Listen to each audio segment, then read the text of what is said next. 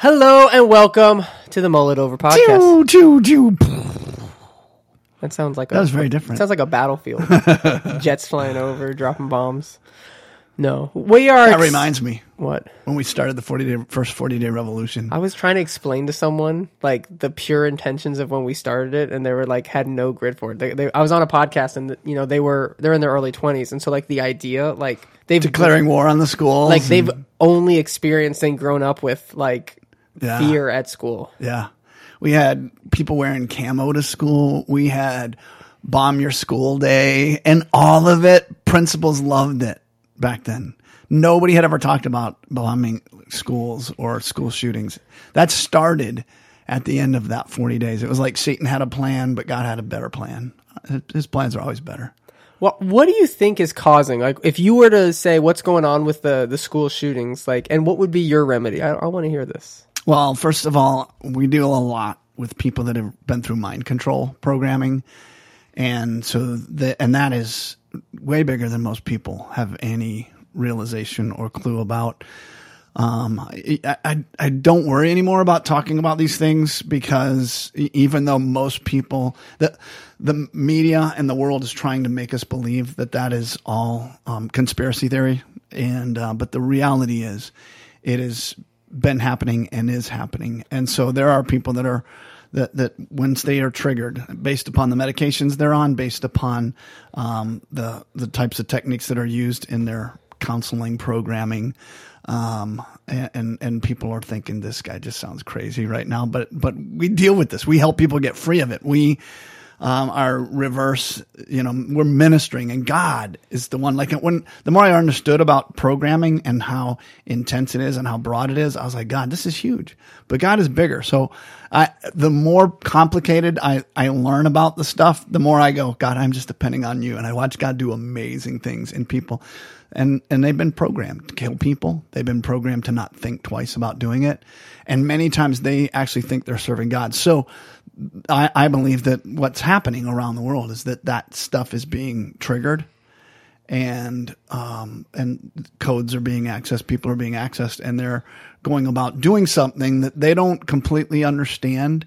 Um, most of that information it would be easy if someone was able to sit down and interview all of these people because I, like I have read. They, they've stopped interviewing a lot of them because a lot of them what they're remembering that they were doing is different from what anybody else experienced. And that's because it was programmed in. And um, we could go deep into that Let's do it. Uh, we can't just can't just say that. So you're saying you know how many school shootings are there a year right now? Like we're talking. Oh no, it's like daily now. It's multiple. Uh, The- I saw the list, and Columbine was like the first one, and that happened at the end of our first forty days.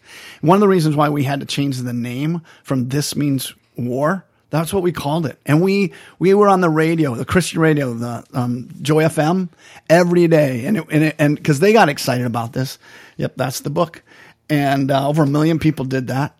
Uh, and so God's what God did was bigger than what the enemy had Absolutely. planned. We we we mobilized people. It was all over the world. It was translated into different languages. The only reason I know that nobody asked for permission. We would get. Uh, Oh yeah, there's like forty thousand people in Korea now. Koreans they they did reach out to us. That was one that we knew about, but it was in Brazil and Argentina, in um, even in Portugal. So there was three different Portuguese versions, each one translated independently, Wow. and I only got copies. I, I got copies of one of the Spanish ones, and it was translated in Spanish in different places. It was, yeah, I don't even know all the different places. And part of that's because Lou Engle was doing the call Yeah. events, and he was going different The places. international. And so people were coming from all over the world. They were getting it and taking it back. They might not even have known where to go, even though you could find it in the book. Um, you know, it, but it was like it was a nameless, faceless revolution. yeah. So we're mobilizing kids to pray and fast and declare spiritual war in their school because we're the only way to ch- positively change the spiritual climate of a school. You can't do it with an event. It's a sustained effort, and that's what Yeah. our, our military knows. You you can't have a short term strategy. Un, most of the time, we have a short term strategy. It's week to week survival Christianity. Like, uh, I, I hope I can make it till next Sunday. It's not a, a, a, a we don't have A, an equipping mindset. yeah, equipping mindset, or or one that we, we are going to change the world. Yeah. there are people that are like that, and most of them are considered weird and radical and strange. a lot of churches, a lot of pastors talk that way, people get fired up, but from Sunday to Sunday, they're not doing hardly anything. So with the 40 day revolution, the, the whole theory behind it was give something simple, practical. It takes five minutes to do, but to make your faith a reality, to, to, to, to do something. So buy someone else's lunch. Why are you doing this? You know, and you go, Yeah. I just want to show you God's love. No strings attached.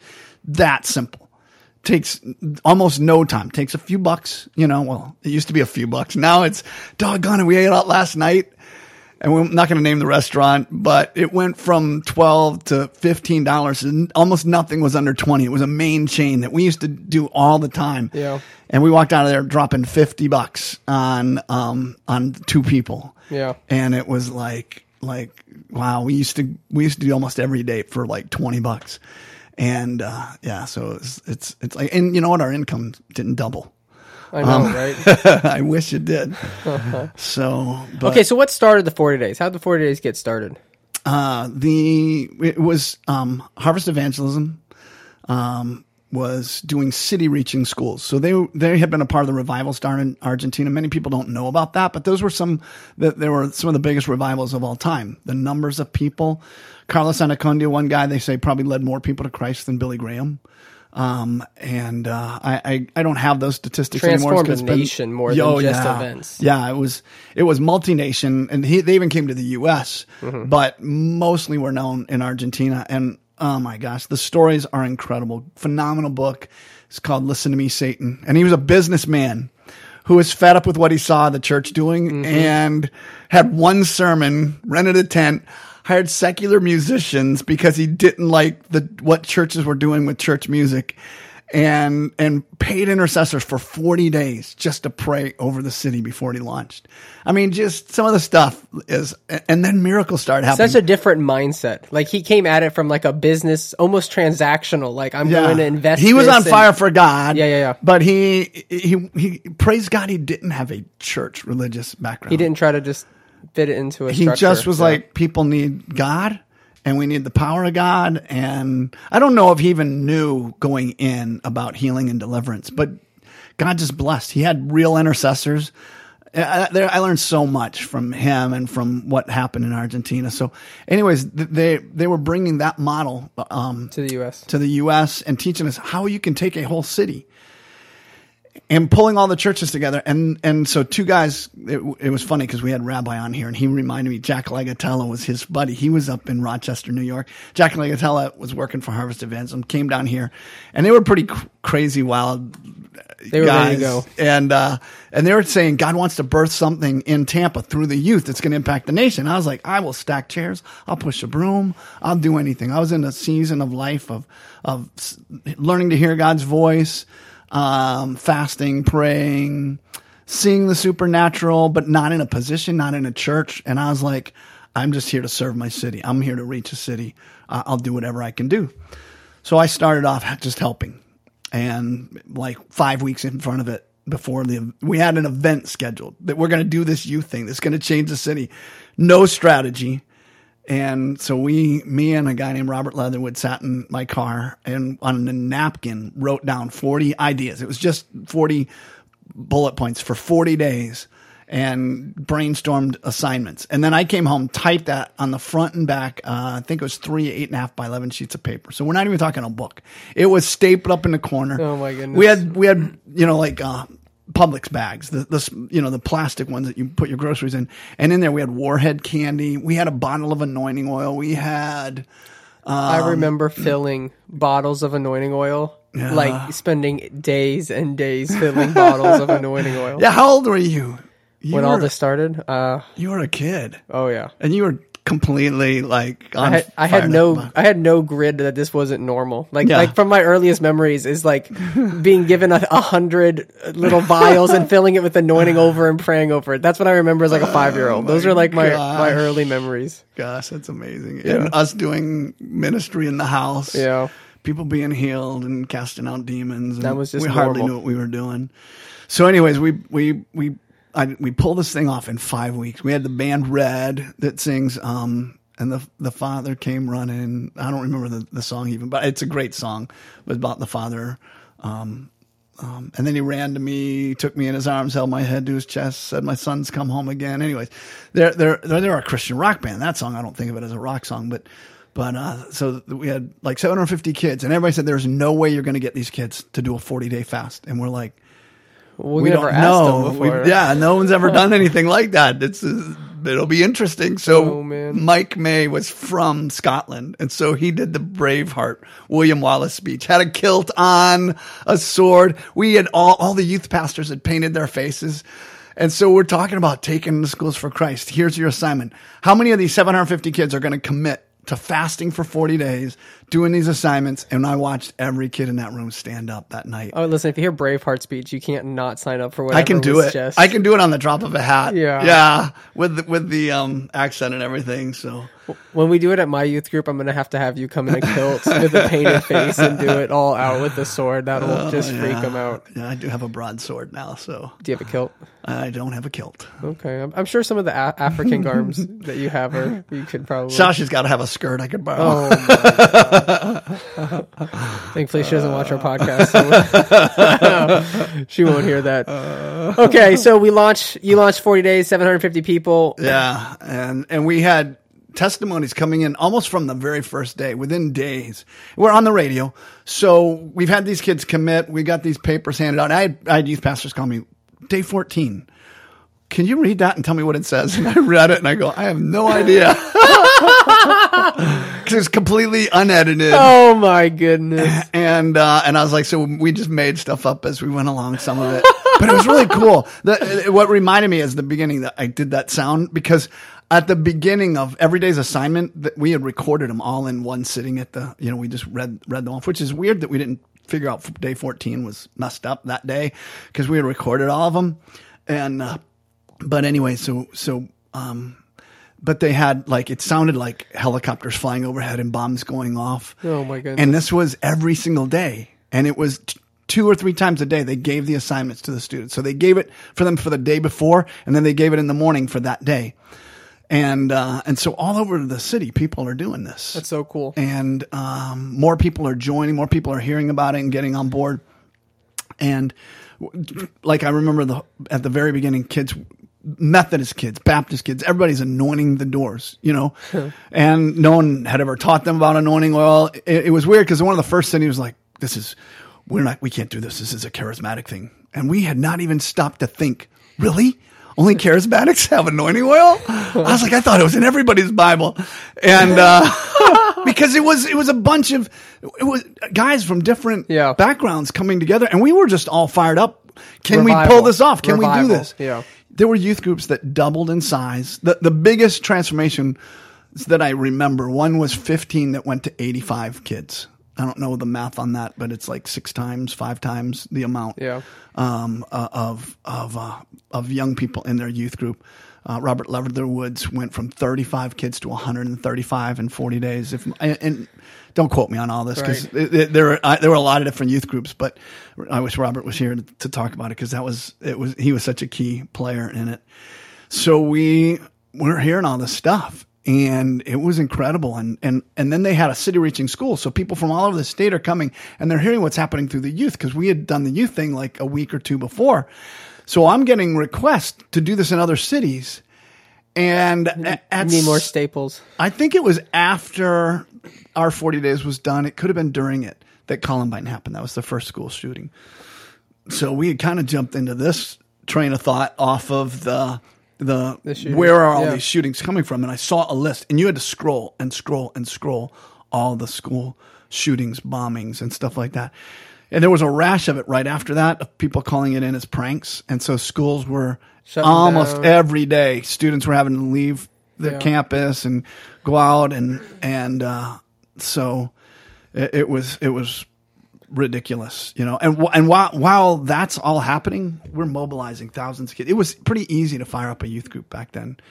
Um, I actually believe that it would be amazing to to do it again. Oh yeah, we're gonna totally do it with my youth group. Yeah, but the um because I I remember some youth pastors they were trying to get their kids motivated and they couldn't get anybody signed up. Pretty good sized youth groups, great youth pastors, and I was like, I don't know what they did, but I was I went in there. and go, I'm going to unsell it. Give me like three minutes, five minutes. Yeah. I'm going to unsell it. And I go, what I'm going to tell you about, it's not for everybody. It's for the ones that are radical, the ones that want to make a difference, the ones that see the real need at their school and go, it's time to do something about it. I'm looking for those one percenters. And I don't know. There's, there's not 100 kids. There's only 65 kids, and there's maybe there aren't any one percenters here, but maybe there are. So I'm looking for just those one, two, whatever that are here that are saying, whatever it takes, I want to do something to see my school change. And then I would tell them what it's going to cost them and how hard it's going to be. Mm-hmm. And I go, is there anybody in this room that's like that? And you'd have a couple of kids that would just bolt out of their seats. And you know, if I had promised them free pizza and this is going to be fun, they wouldn't have fired up. But something about unselling it, they were going, okay, yeah, I'm in. And, and then their friends that are next to them would stand up with them. Yeah. And then and then as I tried to talk them out of it, other kids start standing up, and pretty soon I'm like, almost the whole youth group is standing up. My experience has been we just don't challenge our youth enough. Like youth are not challenged. Like we, we dumb it down, we dumb it down. I'm not even just talking spiritually. I'm talking like we academically, think emotionally. that that's what it's going to take to reach them. yeah. A lot of youth pastors are trying to be cool and hip and modern. And I saw the video clip from your youth group. I bet they had, it had never looked like that before. Yeah, I don't think so. We're just getting started. It's gonna get way. Yeah. So you're in a, a, a church. They probably had never been taught how to hear God's voice, and they're hearing God's voice.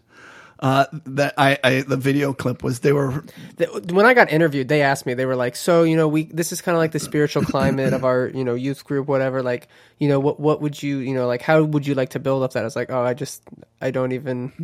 I'm gonna I'm gonna tell them to sprint. Like, I'm gonna call them to what Jesus called them to do, and hopefully they keep up. That's pretty much that's kind of my my strategy. Oh of man, I I'm do. wish, I wish we could train youth pastors because, eh, first of all, they have to get so in love and on fire for Jesus. And too often, if you graduate from a Bible college or a seminary and you're trying to pass on what you got there, It's a very intellectual. yeah, With youth, they're like, we don't want to sit through another lecture. We do that all day at school. yeah. Yeah. But you teach them.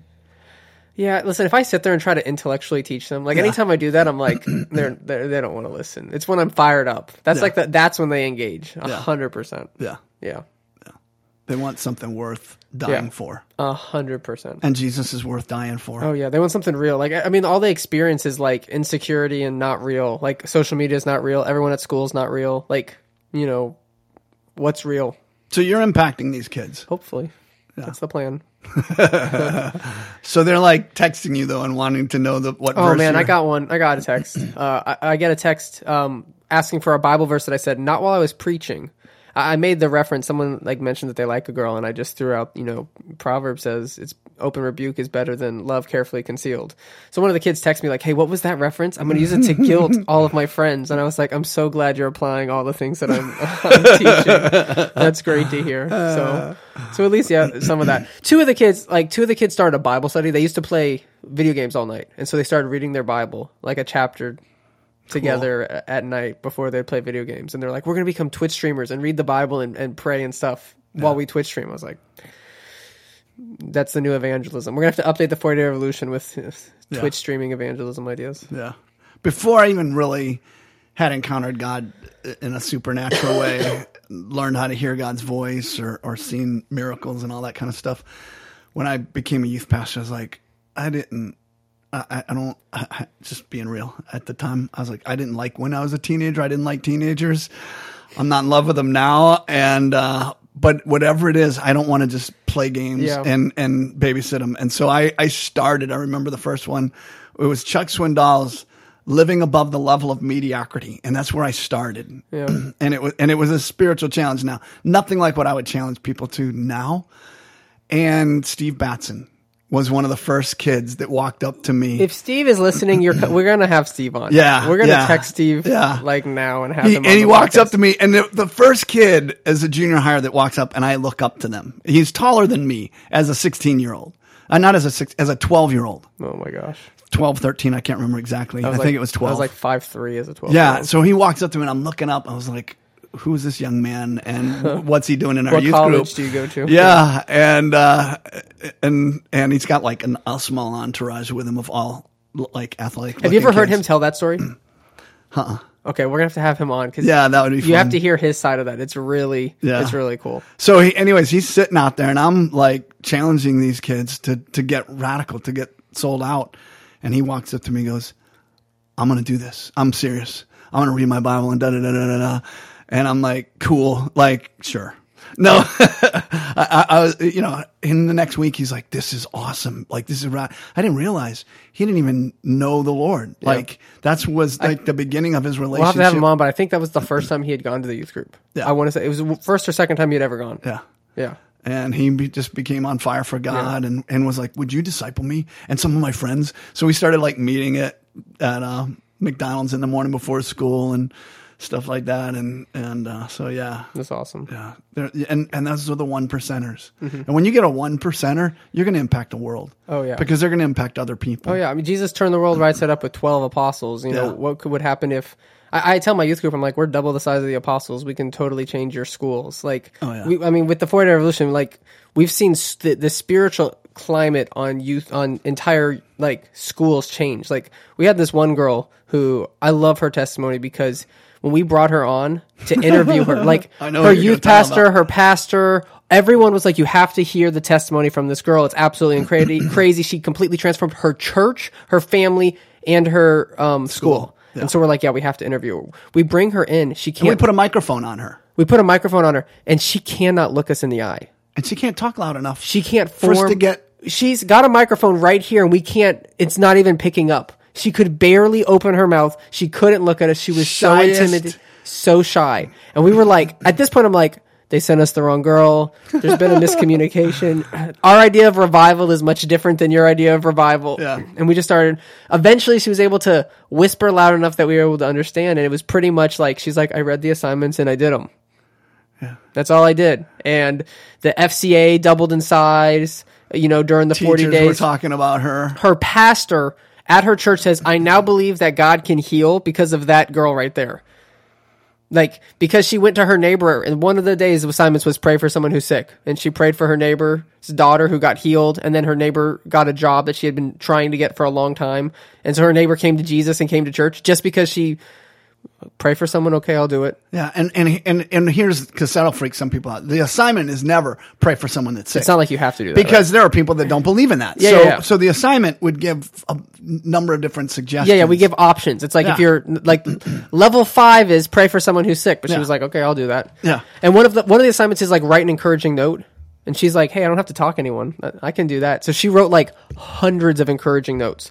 So everywhere we went on that school campus. every every- every, teacher, janitor, Janitor, yep. principal, Coaches. PE coach, they all were like had it pl- like it was not like a keep up the good work. No, she wrote like a page for every single person about how she sees them, she appreciates them, she notices them, and they all had them plastered up in their offices because They, it they would them. almost get in tears just talking about that note. if It we was mentioned her name, they started to tear up. It was Yeah. just, and- and it, it, I love that because it's like this isn't a one percenter. Yeah. This is not a charismatic. This isn't Steve Batson who's taller than everyone, Yeah. who's smarter than everyone, who's charismatic. This is the shortest. You would never notice her. Can't even look at you. Yep. But she applied spiritual principles of loving people, blessing people, and praying for people. And she changed the spiritual climate at her school, at her church, and in her family, which I think is just So this was happening all across the nation, and Yeah. and but the places that we are the and, and I would hear stuff from everywhere. I got stories from all over, all over the world. But but here's where we got firsthand. So we had CBN come in to interview, Uh-huh. and so I I called Robert Leatherwood. I said I said is there a school? And he sends us to this Christian school, and I was like that's not my ideal, but it may be easier, you know. Yeah, yeah. So we get there and we we we have the crew come in. The principal had agreed to meet with us, and so it starts off. Hey, can you tell us the impact that the forty day revolution had on your school? And he's like, "What's the forty day revolution?" I was like, "This is not starting out very good." thank you, Robert. I was like, "Oh Lord!" And so we began to explain. He goes, "Oh, that I didn't know the name of it."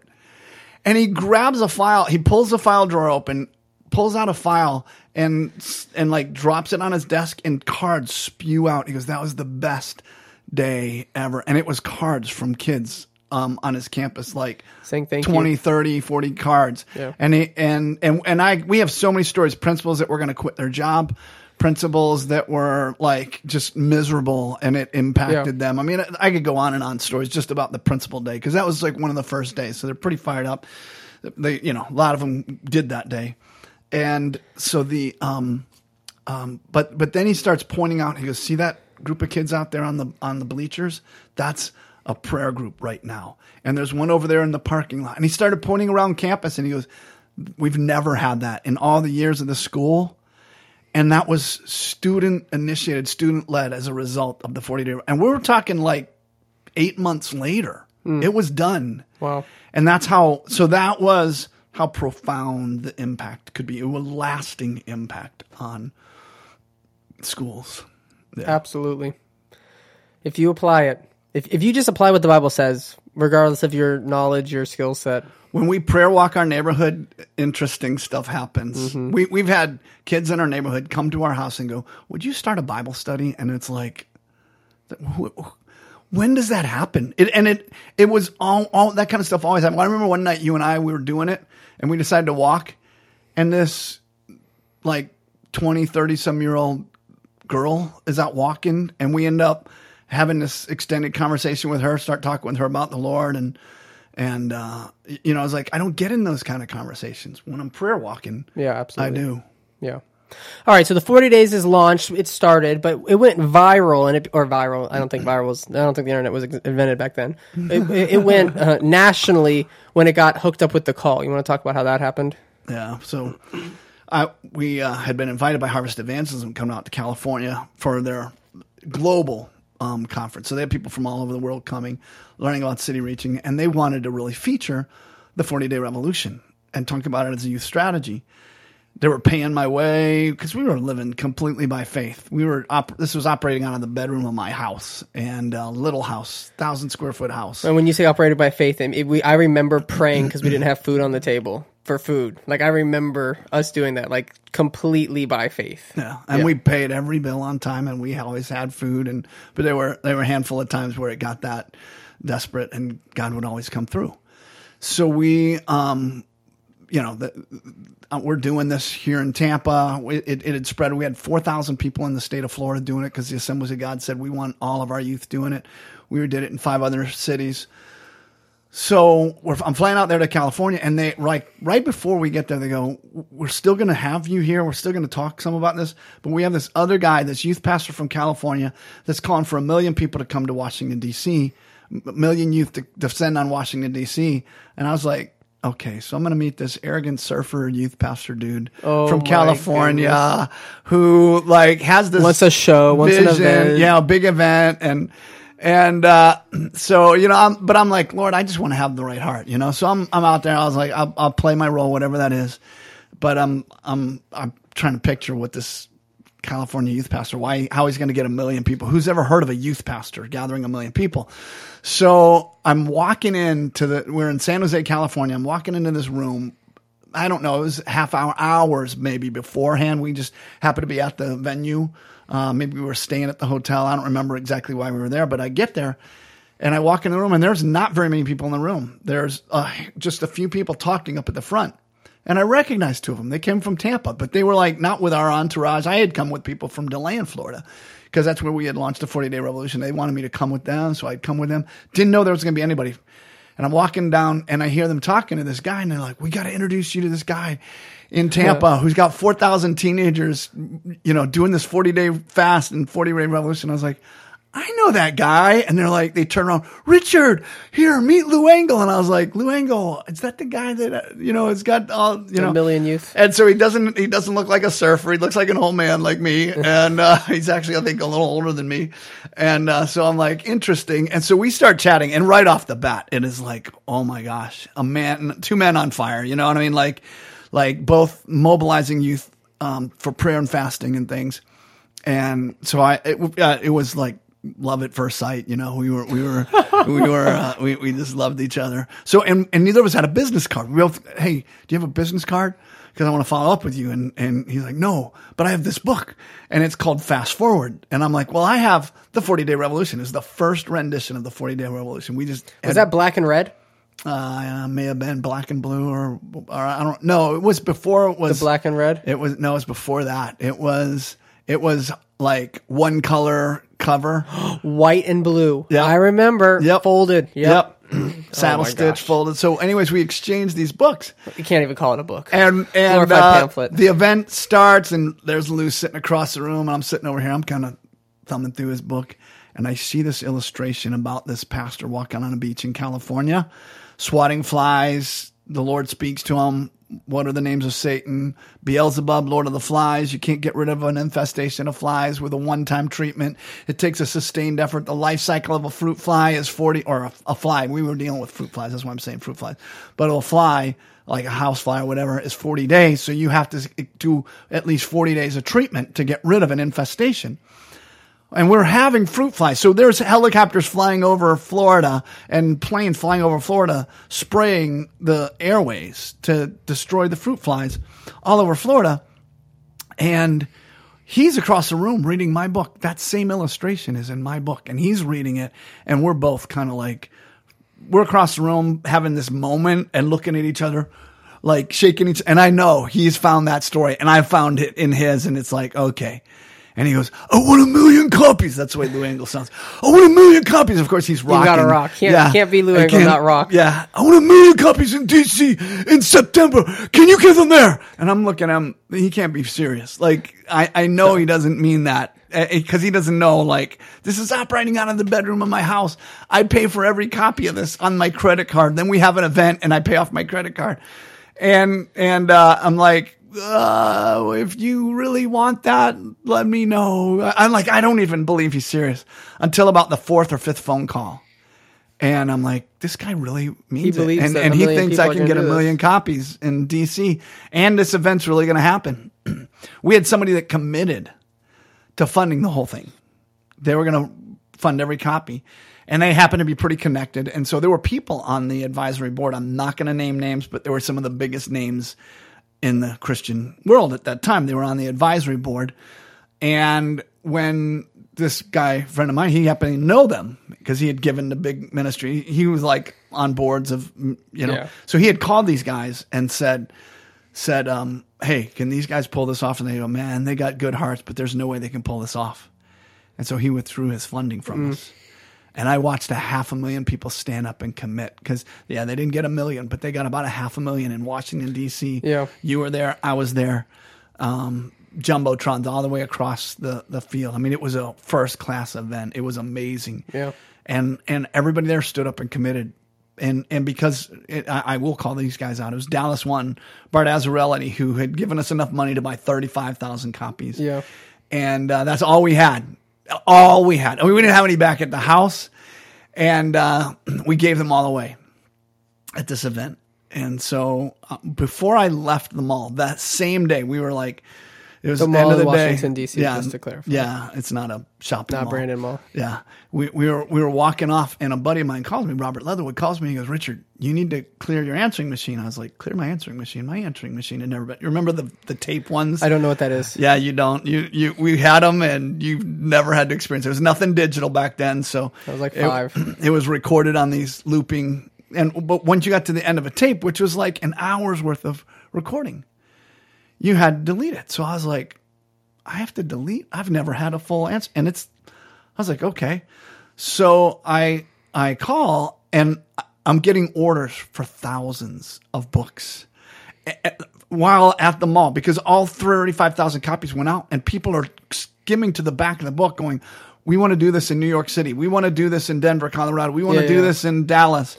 And, and uh, we need books. And so I'm like, we've given 100% of our money, every copy of our book, and I have orders for thousands of books. And I have, and I, and uh, re- I've never had remotely hit delete, re, you know, clear my messages. And, and so for days, I'm, Why did you I'm delete them? on. You, took them down, right? I wrote them Oh, down okay, okay. because, because it couldn't record more. I wasn't Oh home to put another tape in or anything. Oh my goodness! And, uh, you actually put a physical tape in? yeah, there was a Oh my gosh! and and so but there was a way Stone remotely Ages. for to to access it and tell it to rewind and re, re-record. okay, there was at least some technology involved. yeah.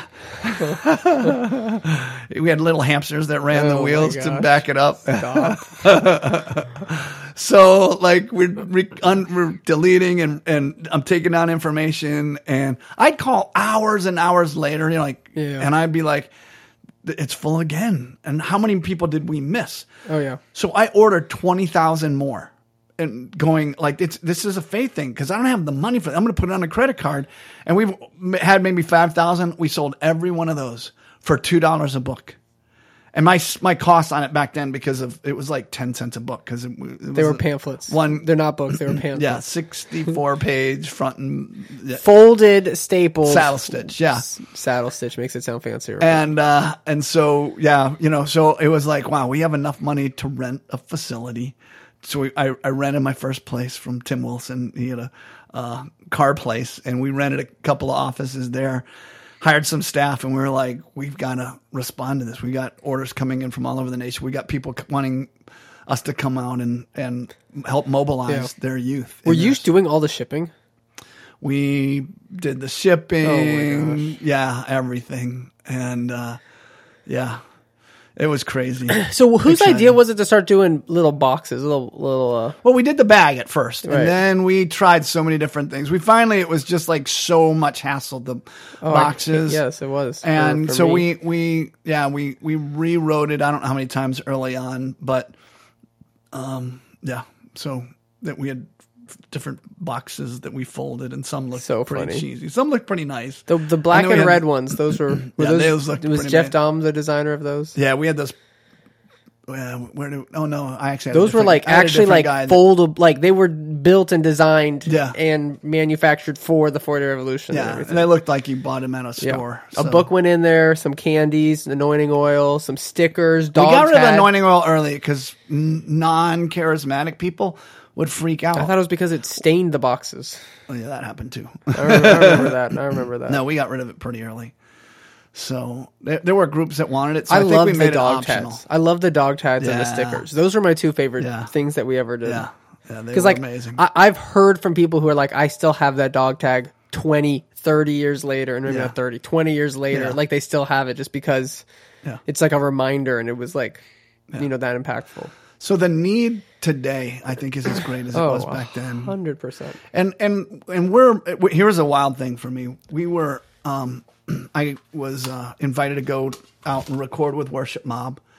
Um, got to be on some of their um, recordings. Pretty amazing experience. I didn't know a lot about them, but we were in. Um, I, I flew in to Dallas and uh, not Dallas, uh, Denver airport. Yeah, Dallas was a long drive, long commute. Flew into Dallas, and uh, and and I flight. had an invitation to speak in Littleton, Colorado. It was almost to the day, the time of year. Like I, it wasn't, but it was so close, and I think it was right at twenty years from when we launched the Forty Day Revolution. I was in Littleton, Colorado, for the first time ever, which is where Columbine High School was. I was three miles from Columbine High School, and I'm ministering, and I I didn't even realize till I got there that I was I, I officially I was in like another town, but it was Littleton, but maybe uh, whatever the name of it is, it's like Bloomingdale here. It's part of Brandon, you know. Yeah. And so it was something like that, and so I was like, I gotta go over to Columbine High School. So I'm like, I'm here 20 years from when we mobilized over a series of time a million teenagers to pray, to fast, to serve, to tell, while Satan has mobilized hundreds of young people Probably thousands to shoot, point. yeah, to shoot people in their schools. Um, that that's the difference between the kingdom of darkness and the kingdom of light. Um, You know, it's not like um, there, there there's the normal people that just haven't heard about Jesus. Um, but there are actually people in our churches, many of the people that we deal with, that were even programmed, that have been a that, have been sent out as assassins, that have been a part of mafia and gangs, were involved in churches and intentionally involved in churches. It's it's sometimes where they recruit, sometimes where they are. We, we've dealt with so many people that have been, um, yeah, they've been through mind control programming, satanic rituals in churches by people that were leaders in churches, and a lot of that has taken place for the purpose of mobilizing an end time army of assassins uh, people that are going to shoot up schools, and so we we the the warfare is more real than most people realize, and just having church and church services isn't going to win that battle. Um, I, I, I love being a part every, of a church offend that every pastor just right there. yeah, I, I, I love being a part of a church now that has got a real prayer and warfare strategy to win the, the battle in the spirit realm. But even that is If it is stays in a building. yeah, if it stays in a building, is not to change the world. We have Pray to. for laborers. Some people are like, "Well, that's not our that's not our thing. We're a worship church, or we're not that that kind. We're a praying church, or we're not that kind. We're this." Yeah, we, we only use half of the Bible. We only we like the scriptures that only we fit. We, we, it's a pie, and we're this part of the pie, and it's like no. He wants the whole enchilada, the whole pie. Uh, like all of us live in all of it. Yeah. And um and it, it is challenging to do it all the time. We don't we're not on the streets as much as we have been at times, but we're yeah. Uh, Can I just say, go like re- remodeling my house. I get to go to Home Depot a lot. Yeah. I'm like the all of the stuff that like was normal. Like I, I, if I'm with my kids, I'm not super like I want to get in conversations and pray with people, right? Or you know, if I'm with my wife, I'm not super like that. But going to Home Depot, I'm like, this is the first time that I'm like out and about by myself, where I can interact with people. All of the stuff that I grew up with the 40 days just comes right back out. Just becomes so natural. Like So tell me, what's that like? Probably like half the times I go to Home Depot, I end up praying for somebody, just because it's like, you, I'm like I talk to people. I have like, I mean, we're so busy in America. Like normally, it's like you know I have this amount of time to go get food and leave. You know, like you go into a drive-through. Like at this point, you don't even have to talk to anyone. Like if I go to Chick Fil A, I like put my app, I park. And they bring it to me. You know what I mean? Or Uber Eats, they Thank drop you. it off at your door. Yeah. You know, Thank you. Thank you. Yes, my, my pleasure. If you know, as Chick Fil A says, like we don't have to interact with people. Like Welcome to Moe's. or you interact with the same 10 or 15 people the people you work next to you know what i'm saying Yeah. like but like that was like an opportunity where i'm like hey i don't know where this is can someone help me you know like one guy was just like asked me if i knew something was i was like no i don't i'm looking for this and he's like well i'm a plumber i'll tell you where it is i'm like why are you asking me for help you're a plumber at home depot like you're asking me and i'm getting to pray with the guy you know so it's just like i don't know there's time when when you have that opportunity when you have time all that stuff comes right back out for me Yeah, it's it's it's about developing a lifestyle. Um, for me, I have to switch out of that do mode. Oh, yeah, I, yeah. I, I I I have to be intentional. When I am, like, if I take time and listen, I hear amazing stuff Yeah. for people. When I don't do that, Yeah. I don't hear anything. See, Nathaniel never stops. Nathaniel is a hundred percent. We gotta tell that story. Let's tell that story. Oh my god. That is gosh. obviously where I'm going with this. Okay, so no, Nathaniel is is wired for connection with people. He's He, he, walks up to people in a pool and puts his arms so around them. It was me, my mom, was it Coco? Yeah. And Nathaniel. And Nathaniel kept telling me, Andrew, you have to go talk to that guy. Andrew, you have to go talk to that guy. and you have to go talk to that guy. I'm like, dude, like, it's, I'm not gonna just go. Let me just say, for anybody who doesn't know, people that are new to our podcast, Nathaniel is our youngest son, my youngest son. He's 10 years younger than uh, his sister Rachel. 15 years younger than you? 14? yeah, 14, 15. Yeah, 14. Oh, 14, yeah, 14 years. Years younger than you. And uh, he's got Down syndrome. Yeah. Died in my arms. God raised him from the dead. That'll be another podcast. Yeah, yeah, yeah. Pretty amazing story. Um, and uh, but he's challenged in speech, so he he's he is saying so much more, and he's motivated. Oh my gosh, like I have not seen him this Yeah. motivated before. But anyways, so um, but he gets his message across. So back So, to the story. uh, we're you know we're, it takes like what 15 minutes to eat a meal? He probably said it 30 times. Like andrew we're gonna go talk to this guy. Andrew we're gonna go talk to this guy right? And so we get up and i'm like i kind of start walking over there like i don't even know what i'm gonna say to this guy. Like there's just these two guys sitting here and nathaniel walks right up starts giving them hugs and saying like bo and introducing me to them like you know like like he knows these people. And so we start talking to them and they're missionaries from south africa. They they work with um tons of different ministries in the United States. Um, and uh, the owner of this Chick fil A was there with them and he helped sponsor them. They're like all involved. They go to churches that we all know. We start talking with them and they're like, we want to have you involved or whatever. So I get their business card, give it to my dad, who gives him a call, right? You, Yeah. Now you can tell your story at this part. Yeah. So uh, after hearing that story, I was like, okay, it's a him. divine appointment. I Yeah, got to yeah. call. So the the guy actually lives in Alabama, but he's he's his ministry is all over Africa. The other one was from I think South, South Africa. Africa, yeah. And uh, and and so the guy from Alabama is you know doing ministry all over. They they're, they have a pretty large mission organization. So we play phone tag for weeks, but for whatever reason, we both are pretty committed. Like, you know, it's like if someone doesn't respond, uh, I'm just keep Yeah, yeah. moving. But I was like, I'm going to keep following up because it was an, I knew it was a He divine keeps appointment. calling me. Nathaniel made Yeah. it, insisted. So we finally connect, and it was like, this is amazing because we've been, we both knew that there was something significant about this, and we kind of chatted about that day at Chick Fil A, and and I said, Nathaniel's hooked me up with other people before, where he drags everybody across a room, a crowded room, and says, you got to meet this person, and they're leaving that week for Eldoret, uh, Kenya, and. Uh, I've been in Eldoret, done min- women's conference, pastors' conferences there, and I'm like, what are the chances? It's impossible. There's Yeah. no way. So so we're chatting and and he's been to Eldoret and I'm like it's just insane interesting. And at first I'm thinking he's conservative Baptist background. So I'm thinking yeah we're not going to but he's asking enough questions that I he like finds out who we are, what we do and he's fired up and he's excited. And I was like cool. Like Yeah. Usually scare someone from that background off even though that was some of my background. Um, and so he was like, um, tell me about some of your curriculum because I had said what I wrote was a dis- I, it's all about discipleship. It's about equipping people to do the stuff Jesus did. So I'm telling him about it. He goes, stop right there. And he goes, this is crazy. And I was like, what? And he goes, he goes, I just picked up a book this morning called The Overflow by a, by a pastor named Chuck Ammons who lives right there in Valrico. And I got that book and it's been sitting with me and, and I, you know, I, I had intended to read it, but I hadn't picked it up. So this morning I start reading it and I'm reading like the preface or forward and, and you wrote the forward to this book.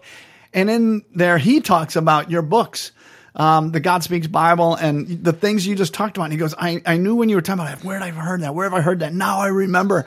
And I'm like, what are the chances? And he goes, Chuck's coming with us on our next missions trip. And he's asking me to come with him. And so I just was like, So you, oh, you have to go at this point, right? Yeah, well, you know, I actually did he send me any information? He was going to send me, so I got to follow up.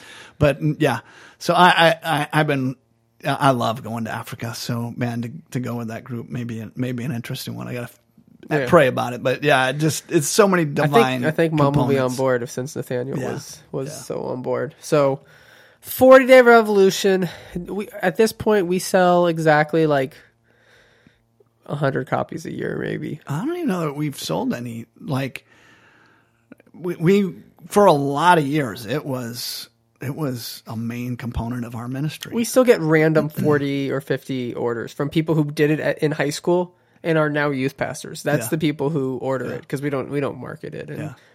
There, I, I I've been praying for the right group to give it to, and I'm I have a sense that there might be a group right now that would be perfect for, her, and I'm just asking the Lord for the divine appointment because it is it, it's the tool. It, it has Yeah. to be read, redone because uh, we have illustration. I was looking at the um here, here's a really wild one. There was a um um a, a lady that during the Iraq War was rescued from special forces troops and I tell that story. Jessica, uh, Private Jessica, I can't think of her last name, which is interesting. So that story was on everybody's mind, It- and it was powerful illustration back then. Now, nobody, because I was assuming when I wrote this the knowledge of that story, and I was like, like I'd have to tell the whole story Yeah, But yeah. to use that. I'd have to tell it again, um, which would take a lot more time because you have to show why it's that significant. So you know, it, it's like there are things like that that and, and assignments that school has changed so much. Oh, yeah. Language is like when we had bomb your school day. Like first of all, we had to change that right off the bat because as soon as Yeah. Columbine happened, we got we changed it from this means war. At this point, I feel like the 40 days would have to be focused almost on the spiritual climate that's causing yeah, all of the stuff going on. yeah.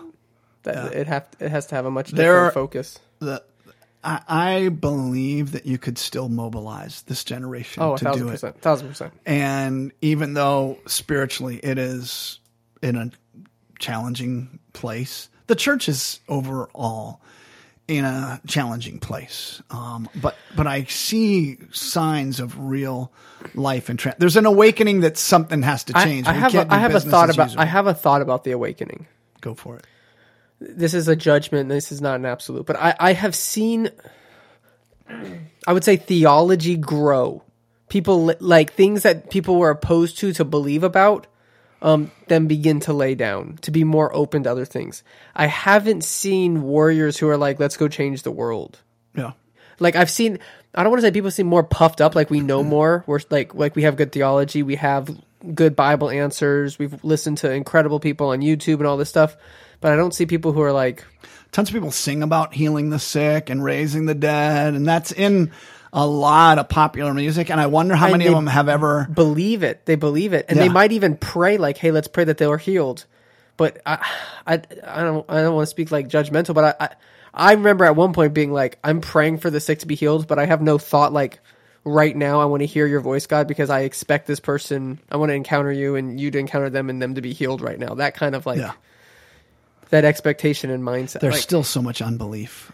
I wouldn't even call it unbelief. It's like taking what's in our head and putting it to our feet and and letting it live out day in and day out. And that's one of the things with the 40 days is like I always get accused when I preach of people are like you always just make everything so practical. Like you you like when when you preach Andrew it's all about going and doing. I'm like what's the point of talking if you're not going to do something different? Like why would you come to church to gain information? Yeah.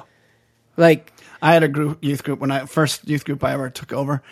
Um, I was right out of Bible college, pretty zealous, and we grew from like four kids to forty relatively fast. And and my numbers may be off. It's been so long. Maybe it was twenty five. I don't know, whatever it was. But I had some of the the, the church kids um, first before we had grown when when I was trying to mobilize them, and it had gone from like four to fourteen. And they came up to me and said, "Richard, th- the songs are okay. Your your talking is okay." I mean, and it really was. That that was being generous. I think they were being nice to me um, in the early days. They're like, "But if you talk to us about witnessing one more time, we are out of here." And I was like, "Oh, Wow. Tell me how you really feel." And Wow. and I was like, and I didn't have any of the keys and not none of the stuff. Like we had never done the forty days, never heard of anybody doing anything like that. I was just talking about them reaching their friends. yeah. So I decided I got to show them. I can't just talk Yeah, about yeah. it. So Yeah, I started hanging on the basketball courts, um, and it started, and God just opened up doors. And I, when I when I did the math one time, it was fifty people that I had gotten to lead to Christ. Now no, I, I say that none of them were the processed fish. For whatever reason, everybody in that town that looked okay either was in church or you couldn't make me go to church. The people I was reaching were people that there, it started with two girls, cute looking girls, but they came from the other side of the tracks. You couldn't tell that at the at this meeting, but when I got to their house, I was like, "Holy cow! I've never been to a place like this." Yeah. And then they want me to meet their friends who are living in a, and when I say a mobile home, that's being generous. generous. Yeah. And these three boys, and I get to lead them to Christ, and they become my shadows, and they want me to meet their friends Yeah. Pretty soon, like I'm in this whole network of trailer parks and and houses that were dilapidated and so what happens when you just are you and, you Yeah. and you let Jesus come out and you talk Yeah, to people and, and you and and these people and and it was interesting because because they were on fire they wanted everything I was talking about they wanted and they were they would come to prayer meetings and there were no teenagers at prayer meetings we're Yeah. praying for for you know something like it was maybe the building plan or something like Yeah. that it was churches always had prayer meetings around business you know plans so we were having these this prayer meeting and and these kids show up that have a long hair and they wear hats Uh-oh, in church uh-oh, uh-oh. and and uh, they were always getting corrected for that. And but they were like ready to pray and believing for this stuff. It wasn't very many months, and, and, and we had grown. And some one of them had brought flowers for one of the girls that was always like she her family were the like mainstay in the town. Uh-oh. And so the kid that wears a hat to church, you know, little gangly, lives in the par- trailer parks, is bringing flowers. And I lost a bunch of the kids that were the, you know, processed fish. And and the other kids, nobody outright said get out of here, but what they communicated was, if you get your haircut, we would really accept you. if you'd wear a suit, we would like you would just be the cat's meow. And they began to realize, oh, oh, we don't fit in. We're not accepted as we are. yeah yeah I don't want to wear a suit. yeah I don't want to cut my hair. I don't want to take my hat off. And and so I remember one day a couple of them were like, Richard, we love you. We, I love Jesus. I love youth group, but I'm never coming back to church again. And it was like, wow. Nobody came and slapped him in the face. There was clear rejection. Yeah, yeah, yeah. And and they felt that. They felt like the message came across loud and clear. That's the message I think almost everyone in middle school and high school receives pretty much day in and day out. Like Yeah. you're not accepted. It's uh, pretty much what the world at this point is. Like nobody accepts anybody. Nobody loves anybody. Yeah. The church is not do like how do I put this? I think if the church put as much energy into accepting and loving people instead of to like don't ban my guns, I think you'd I think you'd have revival if we just put that much time in. If we had as many conversations about how much God loves you or and prayed for people every Yeah. time that we defended any theology. If we just prayed instead of defending theology, oh my gosh. Revival. You you got out there and you just applied. I I, I remember um, I would still hang out with these people and still go to see them. None of them came to church, and they would want me to like I'd bring my guitar and we would like sing and I'd answer questions and I'd talk about the Bible and they were hungry. And one of them, I remember the dad getting out his guitar and he, he'd play like Stairway to Heaven or something like that. And, and, uh, and then we'd sing, you know, Yeah. a couple worship songs and, and they would ask questions and they were like, their eyes would just light up. And I was like, man, I'm not, I I don't even want to talk them into coming to church. Yeah. And, and then I was leading this one guy to Christ one day. He was, a, he was, um, a, um, from a Jehovah's Witness background, and he was like, "Man, like I want to come to your church." And I said, "Dude, honestly, I think you should go check out this church. Please don't get me wrong. I would love to fellowship with you, and I'll meet with you. I will talk with you, but you don't want to come to my church." and uh, because I knew he wouldn't feel accepted. so, uh, and I was like, "You were welcome to come. This is the church, you know." But and so he showed up, and he was wearing shorts, and you know, um, and and almost everybody in our church wore suits, you know. And uh, this was like 30 years ago, and so you know, I, I see him come in and sit down, kind of near the back back third of the church, and uh, I see some of the deacons, elders. Uh, yeah, it was elders because it was it was a Presbyterian uh, PCA church, uh, conservative evangelical Presbyterian. So, anyways, I, I'm All up words. there. Uh, yeah, I, I'm up there about to lead hymns. You know, when you had to do this with your hands. You know. Oh and- man, I wish I had some video of that. yeah. Uh, and uh, and that was what almost every church did back then. You know, maybe some choruses, you know, and and so I'm I'm up there about ready to open the service, and I put my hymnal down. I headed to the back, and I said I said, if you say anything to him except you're welcome here, you have my resignation at the end of the service. And they're like, and I just walk back up, turn in your hymnals to hymn number 234 and da da da da, you know, bringing in the sheaves, you know. my Who knows what the hymn Pass- was? It probably was. Well, it was. It would have already been picked, but Oh, who that's so knows? that would have been funny if it was. So you know, here we are um, singing our hymns, and I went back there and I sat next to him, and I was like the only person that talked to him that morning. Maybe I, I don't know. Um, sad, sad small town church um, that um, out 15 minutes from Charlotte, you know, and and uh, yeah, just had no vision beyond their own family and friends.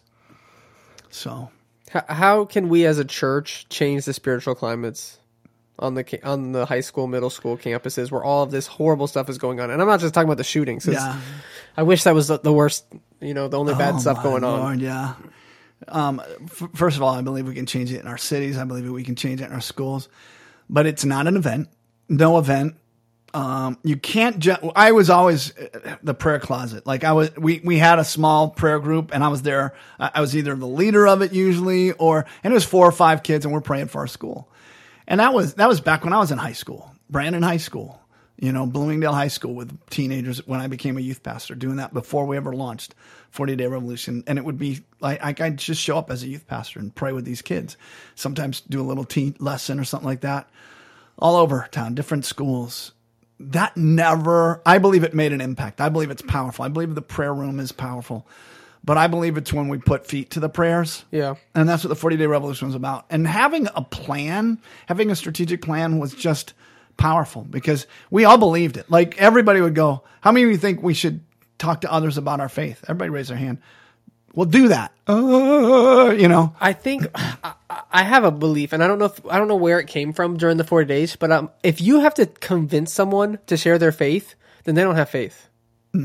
Like if you believe the God of the Bible and you have that personal relationship, and it's that incredible, you don't have to be told or reminded. It's like he's your Lord and he's everything. Like I love watching The Chosen. The apostles were like, "When can we go tell people?" Like I want to go tell people, and then when Jesus says, "I'm going to send you out to go heal the sick," they're a little intimidated or whatever. But but the whole time, like this is an incredible message, Jesus. Everyone has to hear this, right? They saw the miracles, they saw the man, they saw the message, and they were like, "We have to tell the world," right? when you have to convince someone, like, "Hey, please try and do this," Yeah. like give it your best. You haven't seen the man, heard the message, understood it, and want to share it with the world. No. I, I- that that's one of the things that I'm like. I, I had a youth tell me one time, like I've been in church my whole life, but I met Jesus this week at youth camp, and he's totally different. And like that's what I want for people because I'm like when you meet Jesus, it's just what happens. It's not religion. It's not. It's not ha- church another thing to attendance, checking a box. You know, there's a lot of kids that know what to say. That was their me. their fa- families are convinced. You know that Yeah. they are born again. How your born again experience was unique and powerful, huh? yeah, I didn't want to go to nap time so you told as a, mom, as a three year old. "How do I become a Christian?" I don't have to go to nap time. God took it seriously, though. Oh, man. Yeah. I don't have another one to share. Like I don't have another I pray. Like there there there were times when I was older when I was like I don't want to just say the right words. I want to like believe what I'm saying. But that was like sometimes for healing, sometimes for prayer. It wasn't like God being real in my Lord. relationship just kind of uh, Yeah. grew into it. Yeah. Yeah. Yeah. So interesting. But um yeah. I forget what we were I was saying we got to You have to know him. You have to be in love with him. yeah. and then then it's easy to talk to people about what he's doing in your life. Yeah. Like that's the thing. Like I see it harder for people who grew up in the church to understand that some people never realized God loved them. Yeah. Like the people who didn't grow up with church were intimidated. Like I think God hates me. You know, I've sinned too much. And when they experience and encounter a loving God, that's like they ex- they they receive that. They feel that it's it's like a, a life transforming thing. Yeah. People who when the, the first memory they have is people singing "Jesus loves me," this I know for the Bible tells me so. Is like it's just it doesn't hit the same. It's almost like it's just like it's too familiar. Yeah. God's love is too familiar. God's life, like him him saving you from your sins, is too familiar. Yeah. The marriage of the call and the 40 day revolution was amazing. Um, because You got fired up. The event Yeah. was powerful. I mean, first of all, they understood Oh, they- a lot it about was changing the A spiritual plus. climate. It was a plus. It was not entertainment. It was uh, like nonstop. also w- th- it wasn't huge names at the time, right? Well, they said it was a nameless, faceless revolution, and uh, uh, me and me and a buddy of mine were in the green room area, and we're looking at each other, going, uh, "You're nameless and faceless. I'm nameless and faceless." But most of these people, like, we're in the green room, and there's Rebecca St. James, and there's Michael W. Smith, and now one of them that was at the time pretty nameless and faceless was um, Jason Jason, Upton. Upton. Yeah, you know, that. and so there were people that kind of a lot of the worship bands were from decent sized churches or prayer rooms, you know, and, and so you wouldn't have they didn't have albums and stuff like that. But man, like They Jason. Upton, holy cow! I'm- It's five o'clock in the morning. We're walking at six in the morning, whatever it is. We're walking out there. And all I hear is "Let the fire fall, let the wind blow, let the glory come down," and I couldn't keep walking. I've never heard it. And he's just singing that same thing over and over again. And it was, it was like the glory of God is on the mall. Like it was intense. And I don't remember if which if that came first or or I I think it was after that, but it may have been. Uh, the next thing I know is freedom, and I was like. First of all, we had launched the 40 Day Revolution using Braveheart, so you got my attention. Yeah, yeah. And then he sings the song "Freedom." Did you meet him that day? Yeah.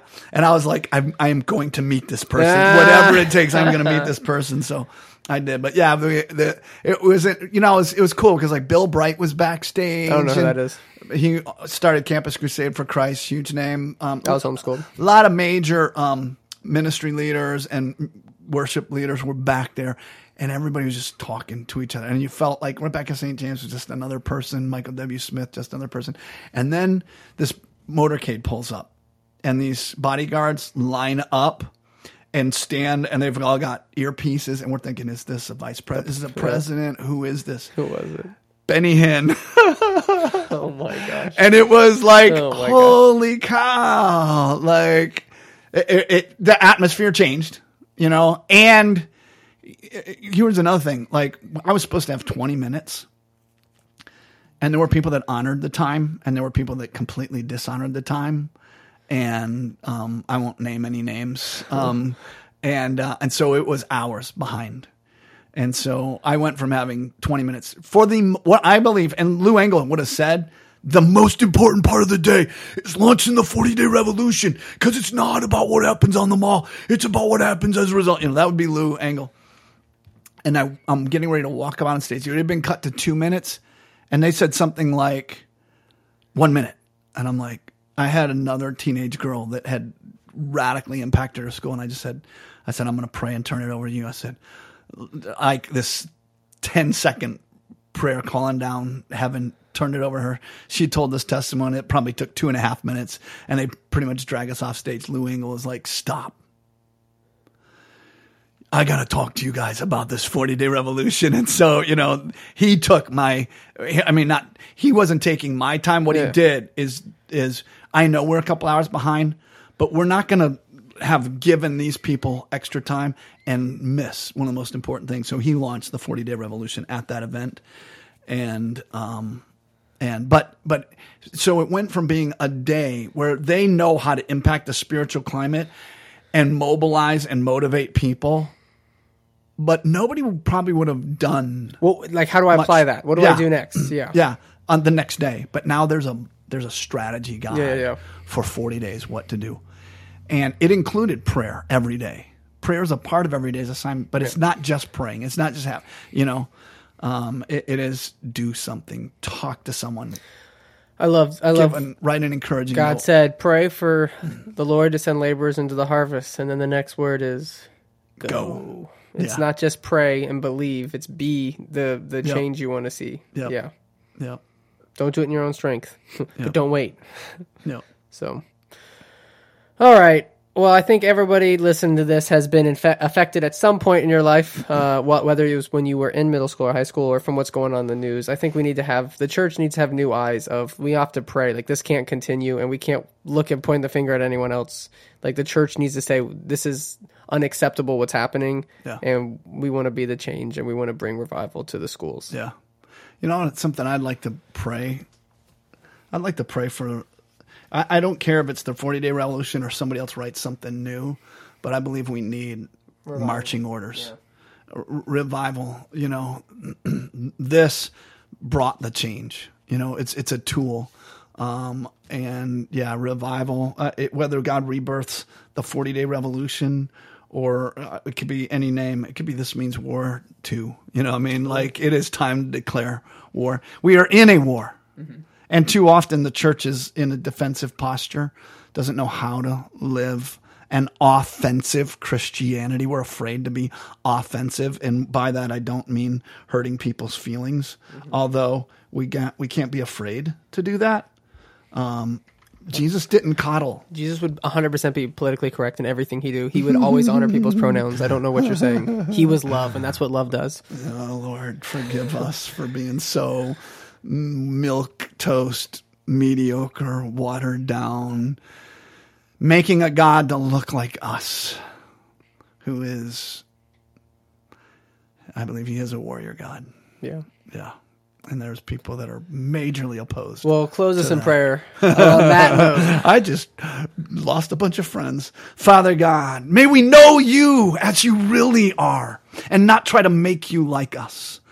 And I pray, Father God, for a warrior spirit to arise in sons and daughters of the kingdom, Lord. That we would first of all recognize who the real enemy is. Mm. Lord, that we would recognize we don't wrestle against flesh and blood, but against principalities, powers, against spiritual forces of wickedness in heavenly places. We do wrestle against lies, and there are lies. And and uh, and Lord, you even asked us to wage a war against lies, doctrines of demons, and things of that nature. So God, may we do that kind of stuff. May may we be on your team, following your orders not not coddling to this age, to the world, to um, Satan's marching orders that we think are are good religious, um, clean, warm, fuzzy stuff. But Lord, I pray that we would be ready to stand up and make a difference. I pray that we would be going, What are my marching orders, Lord? I, I pray for a resurrection of things like the 40 day revolution, whether it's the 40 day revolution or something else, Lord, that you just download to someone. I pray, God, that it would be bigger and stronger, more powerful than anything we've witnessed before. That it would change our governmental institutions, it would change our schools, it would change our workplaces, it would change our neighborhoods, it would change our um, governmental seats, our local governmental seats, our school boards would be impacted. Cool. Lord, may, may we carry Jesus everywhere we go. In Jesus' mighty name I pray. Amen. Amen. Thank you for listening. Please like, comment, and share. I appreciate all the text I get, but also comment where you listen to podcasts. That would be greatly appreciated. And uh, run for the school board. That's the takeaway. Run for school board. We need more Christians in the in the government. Okay. Amen.